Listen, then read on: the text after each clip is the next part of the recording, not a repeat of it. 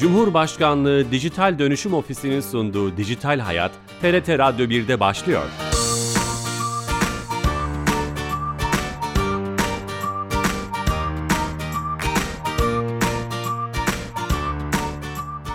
Herkese merhaba, ben Bilal Eren. Teknoloji ve dijitalleşmenin hayatlarımızı etkileyen ele aldığımız Dijital Hayat programımıza hoş geldiniz. 368 haftadır her cuma saat 15.30'da TRT İstanbul Radyo stüdyolarından kulaklarınıza misafir olmaya devam ediyoruz. Bu hafta çok ilgili ve meraklılar için hayatımızın hemen hemen her alanında kullanılan yazılım dillerini, kullanım alanlarını ve popülaritesi artan yazılım dillerini konuşmak istedik. Çok değerli bir konumuz olacak. Kıdemli yazılım uzmanı Muhammed Hilmi Koca telefonda konuğumuz olacak. Ama öncesinde her hafta olduğu gibi kamunun tüm hizmetlerini dijitalleştirerek bizlere sunan Türkiye Gov.tr'den hepimizin bildiği ismini E-Devlet'ten bir hizmeti Dijital Türkiye ekibinden Ayşe Torun'dan alacağız. Ayşe Torun telefon attığımızda. Ayşe Hanım. Bilal Bey iyi yayınlar. Hoş geldiniz yayınımıza. Teşekkür ederim. Bu hafta hangi hayatımızı kolaylaştıran servisi ve hizmeti bize anlatacaksınız? Ee, Bilal Bey bu hafta Sosyal Güvenlik Kurumu'ndan bir hizmetten bahsedeceğiz size. Lütfen. Ee, kadın istihdamını arttırmak amacıyla e, devlet tarafından verilen bazı hibe ve destekler var. Ee, bu hibe ve destekler kapsamında yapılan bir hizmetimiz var. Ee, kayıtlı olarak yani sigortalı olarak kadın işçi çalıştırılmasını desteklemek amacıyla işverenlere verilecek olan hibelerin başvurusu devlet kapısından açılmış vaziyette. Hı hı.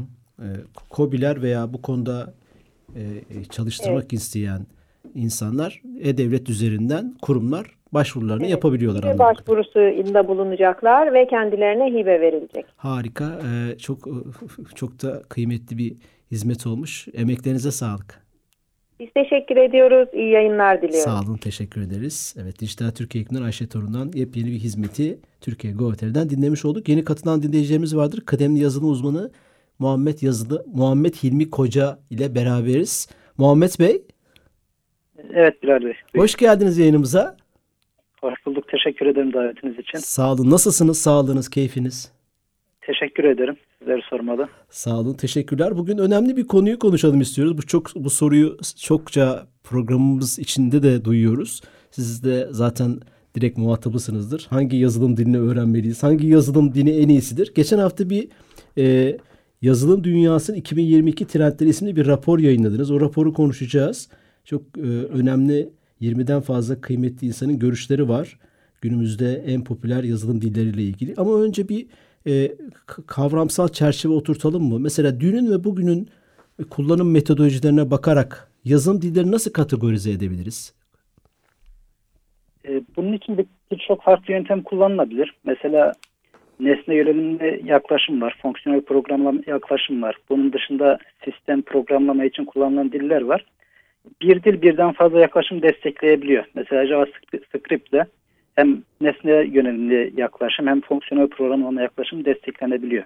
Hı hı. Ama temel olarak bahsedersek e, nesne yönelimli diller için e, C++, Java, C Sharp, e, Python, PHP, Ruby, JavaScript gibi diller sayabiliriz. Yine sistem programlama için C, Rust, Go gibi diller şu anda bayağı kullanılıyor. Hı hı. Veri bilimi ve yapay zeka için Python ve R, R dilleri kullanılıyor.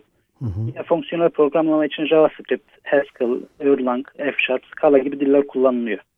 Peki bu e, kategorize ettiğiniz şeyleri iş alanlarının e, kümesine koyacak olursak nasıl açıklarız? Mesela nesne tabanlı diller hangi hayatımızın hangi alanlarında veya hangi mesleki kategorizasyonda kullanılıyor? Onları açabilir miyiz?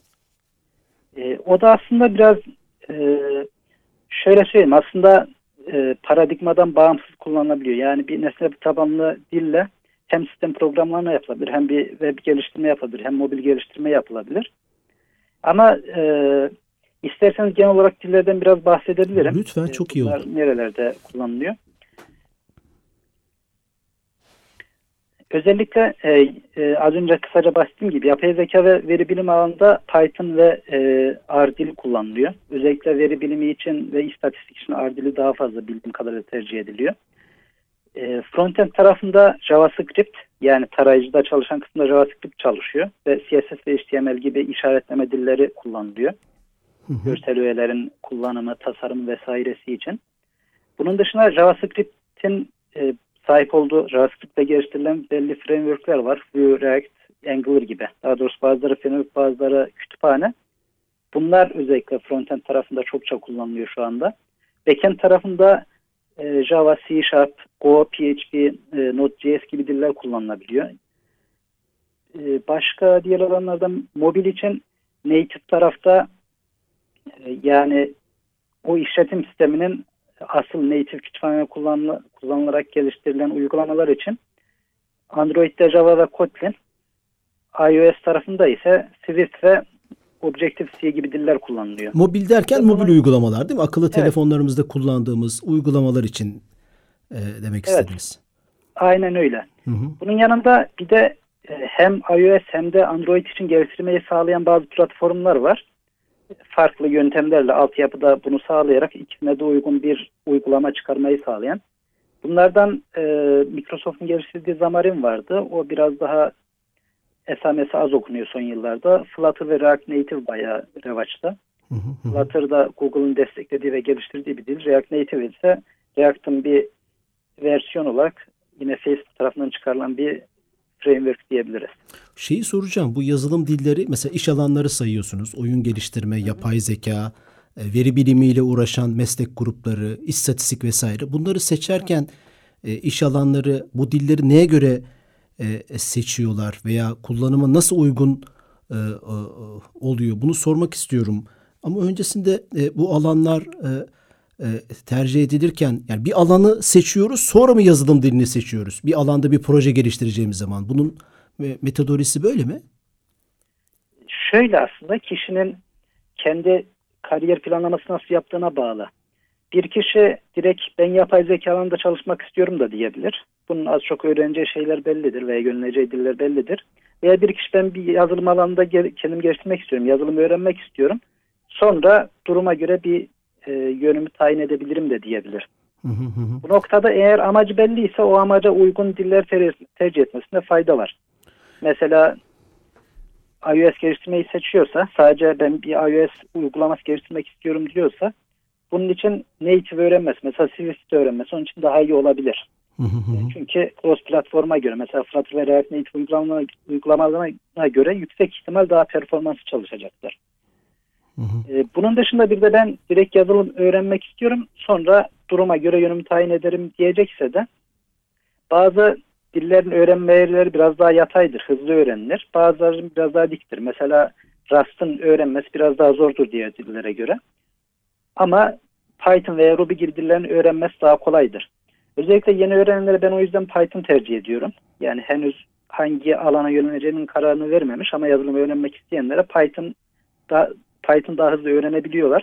Bunun yanında e, nesne yönelimli yaklaşımı vesaire desteklediği için de onda uzmanlaştıktan sonra diğer dilleri biraz daha hızlı öğrenebiliyor, rahat öğrenebiliyor. Peki şunu soracağım mesela bu rahat diller veya zor diller gibi bir e, kategorize yaptınız aslında. İki ayrı poşet oluşturduk. E, bu yazılım dünyasındaki ilk diller ortaya çıktığı zaman belki tarihçesiyle de ilgili biraz konuşabiliriz. Bu kadar çeşitli diller yoktu. Birkaç tane e, kadim dil diyebileceğimiz belki hala kullanılan diller vardı. O dillerin üzerine bu kadar çok çeşitli çeşitli dillerin ortaya çıkmasının nedeni ne? Onlar yetersiz mi kalıyor? E, günümüzün teknolojileriyle uyumsuz mu çalışıyor? Veya topluluk gibi, destek gibi e, mekanizmalardan eksik mi kalıyor? Kütüphanelerimiz zayıf.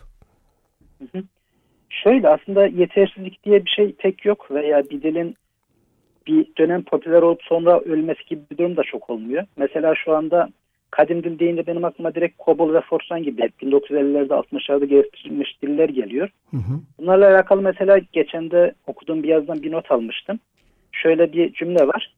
E, production ortamında, üretimde 1950'lere dayanan daha da eski bir dil olan ve bankacılık sistemlerin yaklaşık %43'üne ve ATM'lerin %95'ine güç sağlayan yaklaşık 220 milyar satır COBOL var.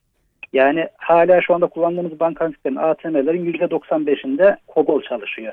Ve bu 60-70 yıllık bir dil. Bunlar duruma göre yeterli geliyor ama şöyle bir durum var. Mesela makine e, bilgisayar sonuçta bir elektronik devrelerin birleşiminden oluşuyor ve bu bir ve sıfırlardan anlıyor, sinyallerden anlıyor. Bunun için bilgisayarın anlayacağı şekilde bir assembly diye bir makine dili geliştirilmiş. Bunu yazması biraz daha zor. İnsan anlaması zor. Yani insanın anlayışına uzak ama makinenin anlayışına yakın. Hı hı. Dolayısıyla daha performans çalışıyor ama insan daha zor geliştiriyor. Dolayısıyla kademe kademe soyutlamalar oluyor. Mesela insanlar daha rahat anlayabilsin ve daha rahat program yazabilsin diye C ve C++ gibi e, biraz daha soyutlanmış diller ortaya çıktı. Bunlar da makine dilini daha anlaşılır hale getirdi. E, ama yine de sonradan çıkan bazı dillere göre daha soyutlanmış olduğu için yine de daha performans çalışıyor. Mesela C Sharp veya Java'ya göre daha performans çalışırlar. C Sharp veya Java gibi diller niye çıkmış? Bunlar da mesela C ailesinden gelme. Yani C ve C++ miras alarak geliştirilmiş diller aslında. C+, e, C ve C++'da mesela uygulamanın memorisinin, belleğinin yönetimi biraz daha programcının yönetimine kalıyor. Mesela uygulamada bilgisayarın RAM'inde bir yere bir şey yazmışsa onu tekrar boşaltıp oraya yeni bir veri yazması. Onun yönetimi programcının kontrolünde oluyor. Yani bunun içinde kodlarını yazması gerekiyor.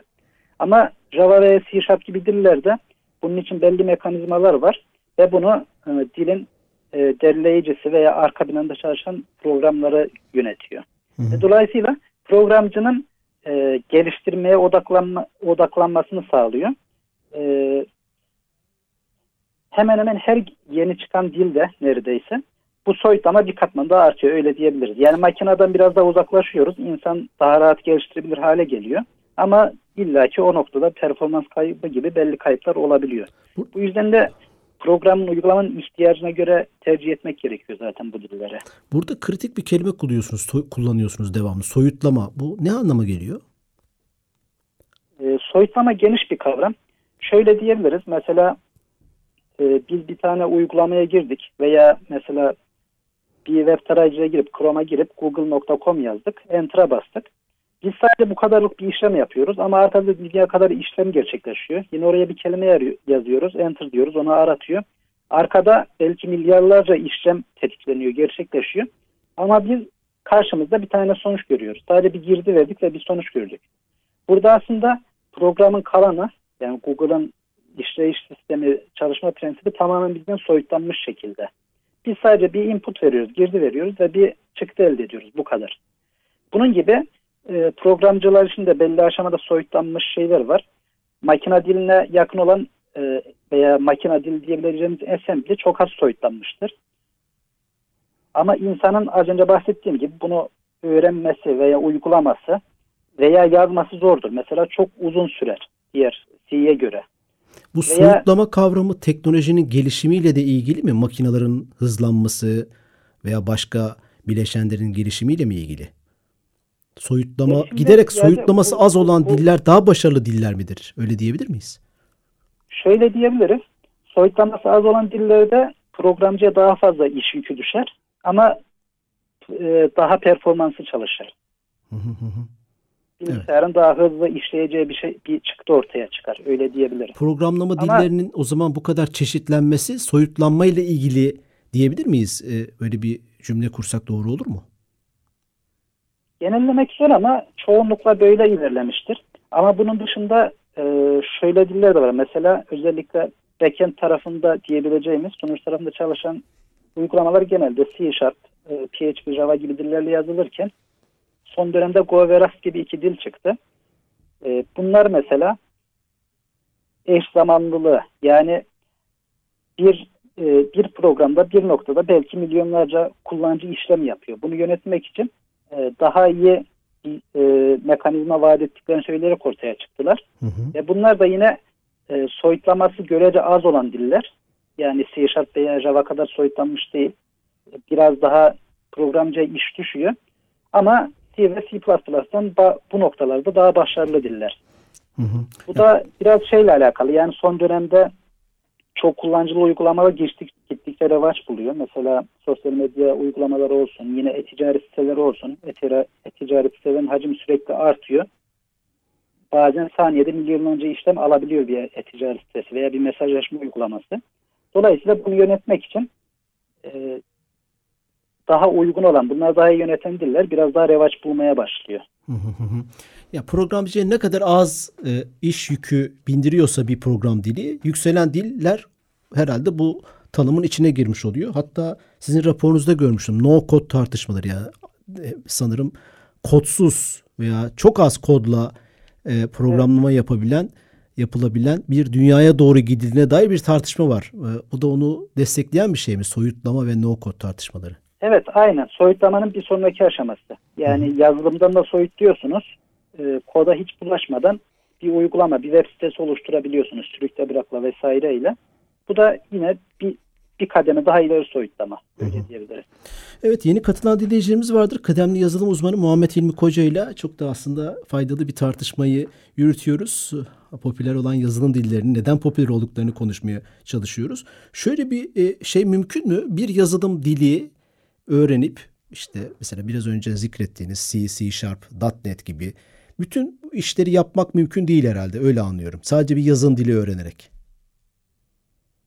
bütün işleri yapmak e, şöyle diyor. Aslında hemen hemen her dil demeyeyim de çoğu dille çoğu işlem yapılabilir. Hı hı. C Sharp'la belki yapmak istediğiniz işlemlerin %90'ı yapılabilir. Ama C Sharp'ın da iyi olduğu ve daha yavaş, dezavantajlı olduğu yerler vardır. Onun yanında Go'nun ondan daha iyi olduğu yerler, yerler vardır. Bu yüzden biraz ihtiyaca yönelik belirleyip devam etmekte fayda var. Mesela şu örneği veriyorum ben diyelim ki özellikle e, erkek dinleyicilerimiz PES veya FIFA gibi oyunlar oynamışlardır. Sizin elinizde bir takıma istediğiniz kadar aynı oyunculardan koyma şansı olsa muhtemelen bir takımın ilk 11'ini komple Messi'den oluşturmazsınız. Hı hı. Yani Messi forvette veya kanatta iyi oynar ama defansta en kötü ihtimal bu oyundan kaybeder veya kalede. Dolayısıyla orada verimli olamaz. Ama onun onun yerine mesela eskiden Servet Çetin vardı onu koysanız Messi'den kat kat daha iyi bir sefer olarak oynayacak. Güzel bir örnek. evet yani ihtiyaca göre hareket ihtiyaç, etmek gerekecek. İhtiyaca göre. evet e, e, peki şöyle bir e, mutlaka siz içinde olduğunuz için biliyorsunuz. Şu an dünyada iş alanlarında göz önüne alındığınızda en çok kullanılan, en çok tercih edilen iki dil, üç dil, o böyle bir dil oranlaması veya araştırması, sıralaması var mı? Şöyle C ve C++ çok fazla kullanılıyor. Hı hı. Bu biraz daha geçmişleri daha fazla olduğu için C 70'lerde C++ 80'leri çıkmış, çıkmış diller. Onun yanında özellikle web sitelerinde PHP çok fazla kullanılıyor. Espriyle karşı sürekli öleceğinden bahsedilse de hala web sitelerin büyük çoğunluğu WordPress sayesinde PHP ile geliştirilmiş siteler. Bunun yanında Java özellikle çok fazla kullanılıyor. Java'nın da diğerlerine göre avantajı platform bağımsız olmasıydı. Yani hem Microsoft'ta hem macOS'ta, macOS'ta hem Linux'ta yazdığınız bir programı çalıştırabiliyorsunuz. C Sharp'ta bu yoktu ama .NET Core'un çıkışından sonra son 5-6 senedir bunu desteklemeye başladı. O da platform bağımsız oldu. O da yavaş yavaş o noktada tercih edilir durumda. Ee, evet. Bunun gibi e, yani Rust ve Go gibi az önce de bahsettiğim son yılların bayağı popüler diller olsa da genel kullanıma vurduğumuzda çok yüksek bir orana tekabül etmiyor illaki. Bir yanda 40 senedir yazılan diller var. Bir yanda 5 senedir yazılan bir dili var sonuçta. Bu bir dili güçlü yapan şeyler e, dünyada çok kullanımı örneklerinin e, bu konuda çalışan insanların toplulukların çok olması mı onu güçlendiren veya yıllara sahip kadim bir dil yapan şey? Evet onun çok büyük bir etkisi var. Çünkü mesela siz yeni bir dil yazabilirsiniz. Belki bazı şeyler çok iyi de yapıyordur. Ama siz bunu yayamazsınız, pazarlayamazsanız sadece 100 kişi kullanırsa bunda bir hatayla karşılaştığınız zaman bu hatanın cevabını bulamazsınız internette. Hı hı. Ee, en basitinden. Şu anda o yüzden son zamanlarda topluluğu güçlü olan diller veya frameworkler çok hızlı gelişiyorlar, çok hızlı yayılıyorlar. Ve bu noktada da zaten mesela Google'ın ee, Microsoft'un veya Facebook'un çıkardığı frameworkler, diller çok daha hızlı yayılıyor. Mesela Go, Google'ın çıkardığı, desteklediği bir dil. Rust mesela e, Mozilla'da çalışan bir geliştiricinin geliştirmeye başlayıp sonradan Mozilla'nın sponsorluğuyla yayılmaya başlayan bir dil. Yine popüler kütüphanelerden, frontend kütüphanelerden Angular e, Google'ın e, desteklediği, Re React Facebook'un çıkardığı. Bunun gibi çokça örnek var. Aslında buraya kadar olan bölümde programımızın bu, bu buraya kadar olan bölümünde 5-6 tane dil, dilden bahsediyorsunuz ve hani yazılıma nereden hangi dilden başlamalıyım sorusunun cevabı da bir şekilde ortaya çıkmış oluyor. Kalan bölümde yazılım trendleri raporunuzdan çıkan başlıkları da dinlemek isteriz. Son 2-3 dakikamız kaldı.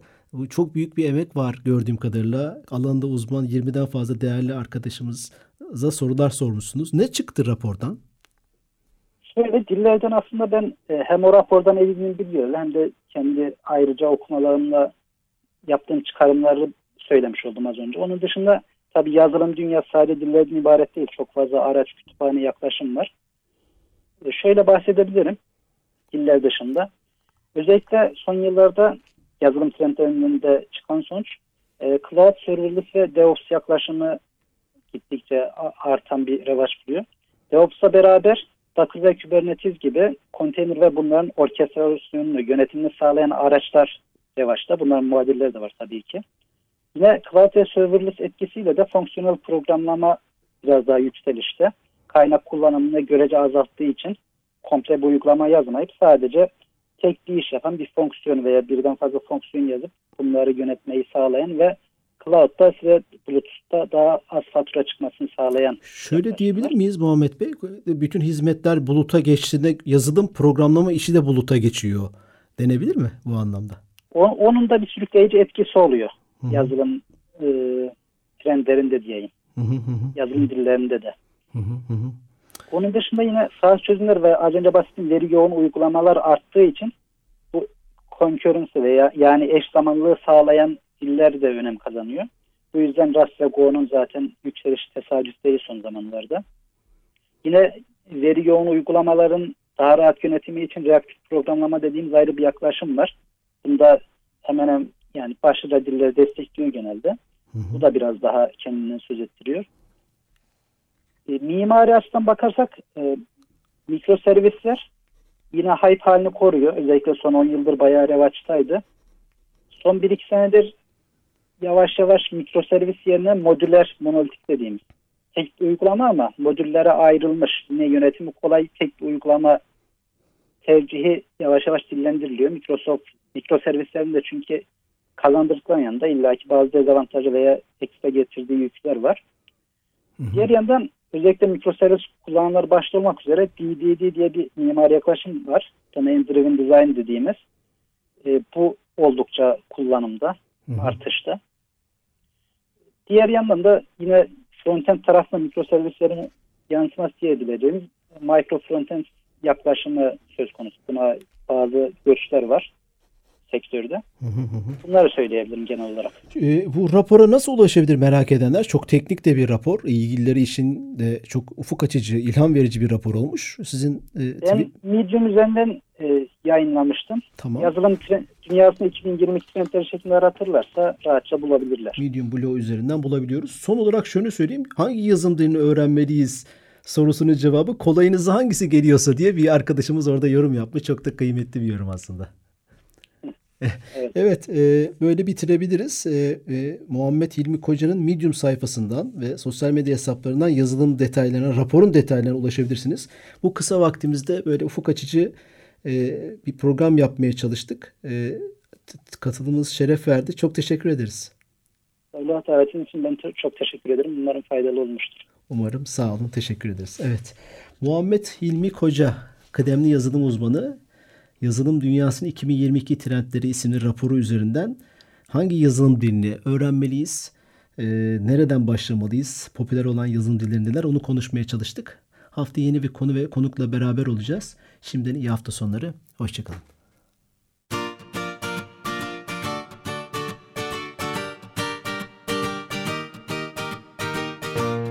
Cumhurbaşkanlığı Dijital Dönüşüm Ofisi'nin sunduğu Dijital Hayat, TRT Radyo 1'de sona erdi.